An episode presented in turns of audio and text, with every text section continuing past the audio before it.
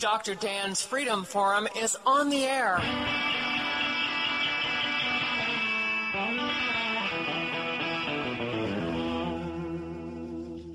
Never send to know for whom the bell tolls. It tolls for thee. Dr. Dan's Freedom Forum is a call to arms for those American patriots who, in the tradition of our founding fathers, will stand up now to defend the Constitution and the liberties that it guarantees to each citizen, to each of us. That is our mission to explain in a clear and concise manner the direct effect of each issue on the individual, on you personally not some anonymous being in a distant place, and to define in no uncertain terms the consequences of inaction.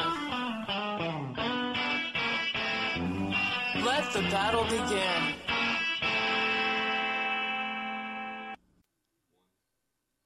This is Dr. Dan. Every once in a while, it is useful for me to provide you with thoughts of others thoughts of people who write articles on various websites and, and other commentary uh, that is useful for you to consider because they prevent, I, present ideas that uh, you would like to consider and think about. This article is called The Economy Does Not Care Who Won the Midterm Elections, written by Brandon Smith, and his website is Alt Market. That's A L T hyphen market.com.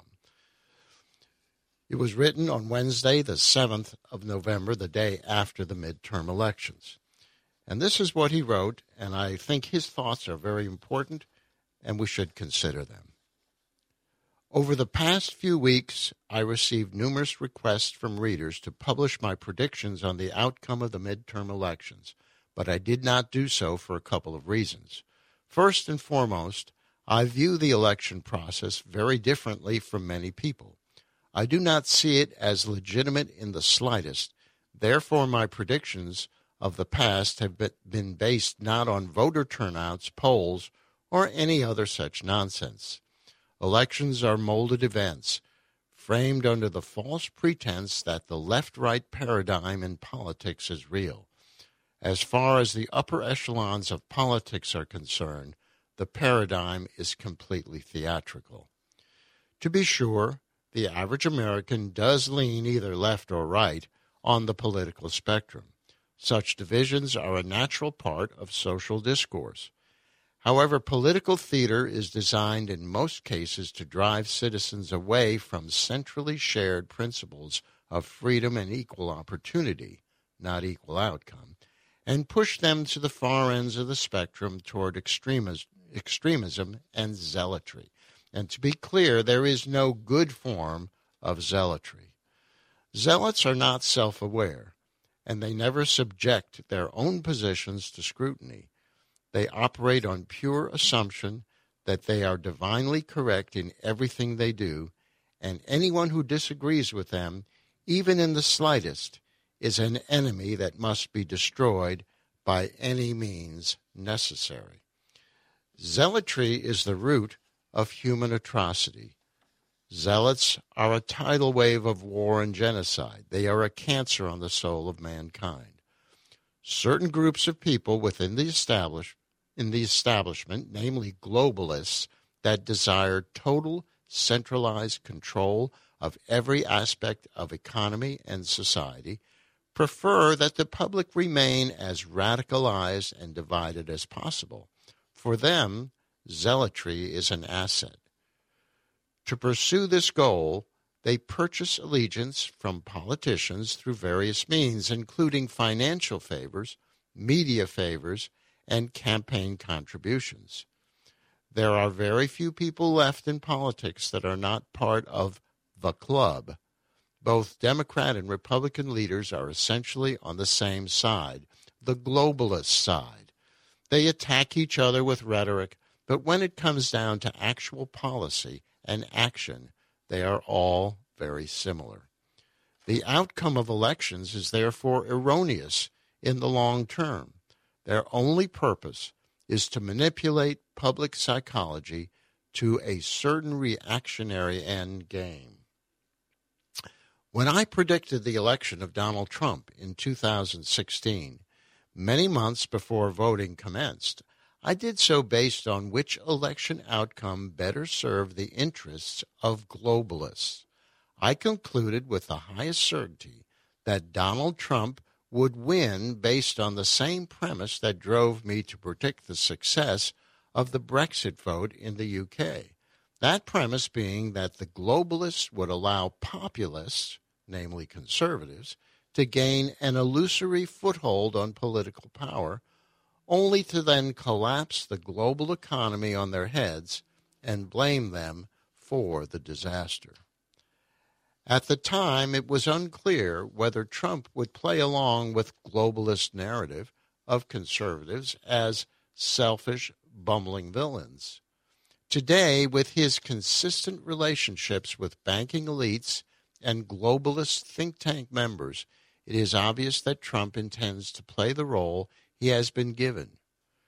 Trump's policies actions over the past two years indicate that he is following a model very similar to the one Republican President Herbert Hoover used just before the crash of 1929. Trump was a perfect choice for the globalists.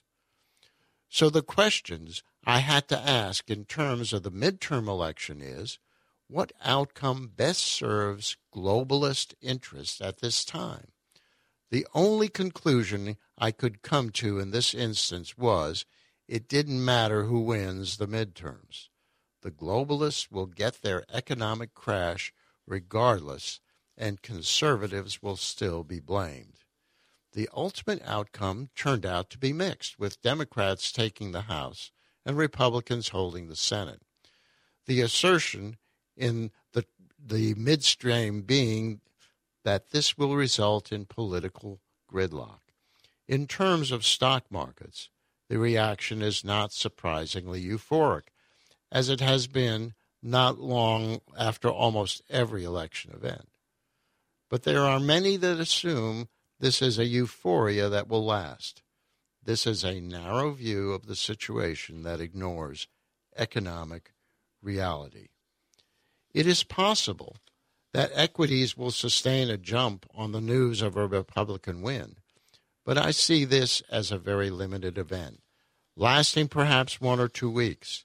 In the long run, as December approaches, stocks and every other section of the economy will continue accelerated declines seen in October. This is Dr. Dan, and as I said, I am giving you the opinion of Brandon Smith, who wrote The Economy Does Not Care Who Won the Midterm Elections in his website, alt-market.com. Here are the facts. New home sales, an indicator highly valued by mainstream economists, has been in decline for the past year, hitting two year lows in September. This has come as a surprise to many mainstream analysts because the story thus far has been that the U.S. is in an advanced recovery, which should continue the supposed rejuvenation of the housing market.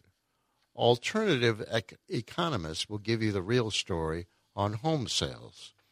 The housing boom hailed in the mainstream over the past few years was a farce driven mainly by corporate behemoths like Blackstone. Companies buying up distressed properties across the U.S. using cheap loans and bailouts through the Federal Reserve and turning them into rentals hardly constitutes a recovery in housing. Regular homebuyers have also enjoyed artificially low mortgage rates for many years but now mortgage costs are spiking as the Fed raises interest rates, and corporate debt is becoming more expensive, making it less profitable for companies to continue vacuuming up properties. Add to this the fact that the Fed is now dumping mortgage backed securities from its balance sheet. These are the same securities that constituted a toxic influence that led to the mortgage and derivatives bubble it is hard to say exactly what the effects will be as they add to existing ARM style mortgages and derivatives already on the market, but I suspect the result will be destabilizing. Auto sales, another fundamental indicator used in the mainstream as a signal of economic health, is also failing recently. The U.S. auto sales plunged in September from 11% to 25%, depending on the company and make of vehicle. While the mainstream media argues this massive year over year decline was due to destructive hurricanes in 2017, creating overt demand, the truth is that the average monthly payment on new vehicles has rocketed to over $525, and interest rates rise due to the Federal Reserve.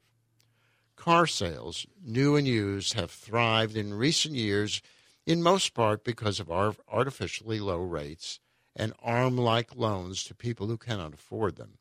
Much like the mortgage bubble in 2008, the auto bubble is set to implode as car payments become too expensive for the average buyer and defaults increase. The U.S. budget deficit climbed to six year highs under Donald Trump's watch in 2018 as fiscal spending skyrockets. Conservatives hoping for budget responsibility and reduced government spending are given a rude awakening once again, as Republicans and Democrats and Trump all seek bigger government. This is hardly gridlock. In fact, there has been resounding unity in Washington for ever increasing power and ever increasing costs. The trade deficit which was supposed to decline aggressively in the face of Trump's trade war, has actually climbed to record, record highs with China, among other nations. I've heard claims that the outcome of the midterms will force Trump to end the trade war because he is no longer receiving backing from the Federal Reserve or Congress. The trade war will not stop. It provides perfect cover for central banks as they continue to remove artificial support for the overall economy. Perhaps the biggest factor in economic decline in the U.S. will be corporate debt, as mentioned earlier. Corporate debt has jumped to record highs not since 2008, with debt to cash levels in 2017 hitting lows of 12 percent meaning on average for every $1 of cash a company has in reserve, it owes $8 in debt. How is all this debt being generated? It's all about stock buybacks. In 2018, U.S. corporations increased spending by stock buybacks by 48%, while only increasing spending on development by 19% meaning corporations are spending far more capital and borrowing far more money just to keep their stock prices artificially propped up than they are spending money to invest in future growth. For almost a decade, stock markets have been dependent on two pillars near zero interest rates and asset purchases by the Fed. Stock buybacks are reliant on low rates and the corporate ability to borrow essentially free money, which they then cycle into equities to buy up shares, reducing the amount of existing shares on the market and thereby increasing the value of the remaining shares through a form of legal manipulation. But as the Fed raises rates and stops acting as the buyer of last resort, corporate borrowing becomes more expensive and buybacks will decline. In fact, the last half of 2018 shows a marked drop in announced buybacks as the apparent peak in July fades. As December approaches, the Fed is set to match interest rates with their official inflation rate or the neutral rate. And this is something that has not been done for decades. Once again, I'm reading you an article written by Brandon Smith in his on his website alt-market.com. The title is The Economy Does Not Care who won the midterm elections. These are his opinions, and they're worth considering. I believe stock buybacks will falter at this time as the cost of the exorbitant debt needed to continue propping up stocks will become too high. In 2016, globalists needed a conservative president to sit in the Oval Office as the Federal Reserve pulled the plug on artificial economic life support by raising interest rates into the greatest corporate debt crisis since 2008. At this point, that program seems to be in full swing. Now we're going to get to the conclusion of this article. The Economy Does Not Care Who Won the Midterm Elections by Brandon Smith on his website, altmarket.com. The midterms are now over, but it is important to understand that where economic consequences are concerned, the result would have been the same no matter who came out on top. It makes sense for the globalists to desire a dominant Republican Party, for when they crash markets, the blame will fall entirely on the heads of conservatives. On the other hand, it also makes sense for globalists to introduce a democratic takeover of Congress for they can continue to push citizens to further political extremes as the left blames the right for the financial crisis while the right blames the left for political interference.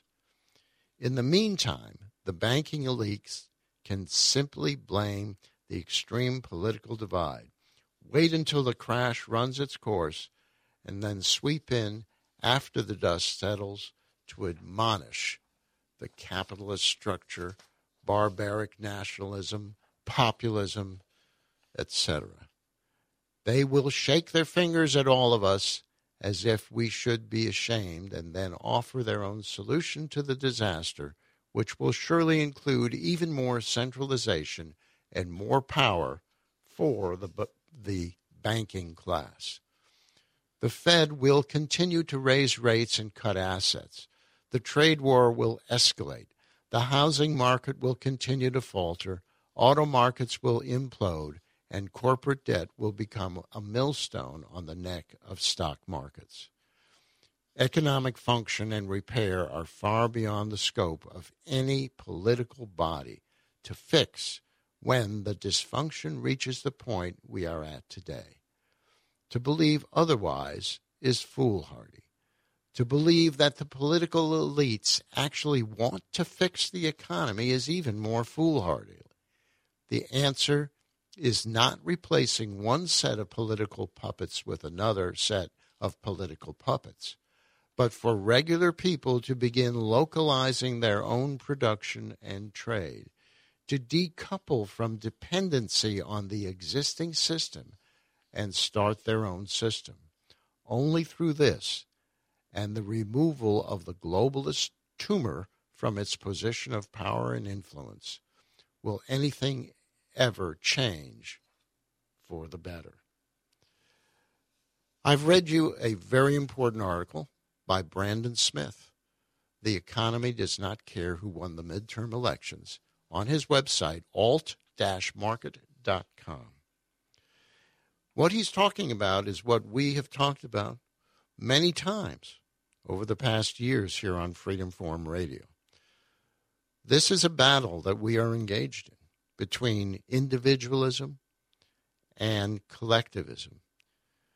The collectivists are waging a hundred year war against the individual. It started in the 1800s in this country and it has continued.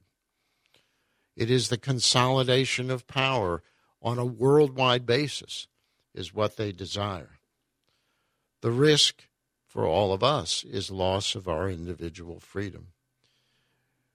George Orwell's novel 1984 was the predicting the predictor of what we are going through now. Reread that book and you will see that everything he talked about is coming to fruition today because now we have the electronic means in order to centralize a message. The message is repeated over and over and over again to each of us.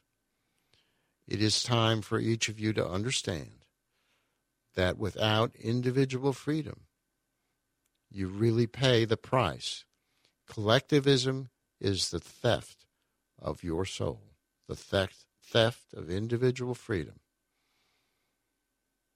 This is Dr. Dan. And that concludes another episode of Dr. Dan's Freedom Forum. Join the battle on our website, www.drdansfreedomforum.com. The right to own private property that cannot be arbitrarily confiscated by the government is the moral right and constitutional basis for individual freedom. Yeah, when I played the Hoochie Coochie Man, I get joy in everything. Everything, everything, everything gonna be all right this morning.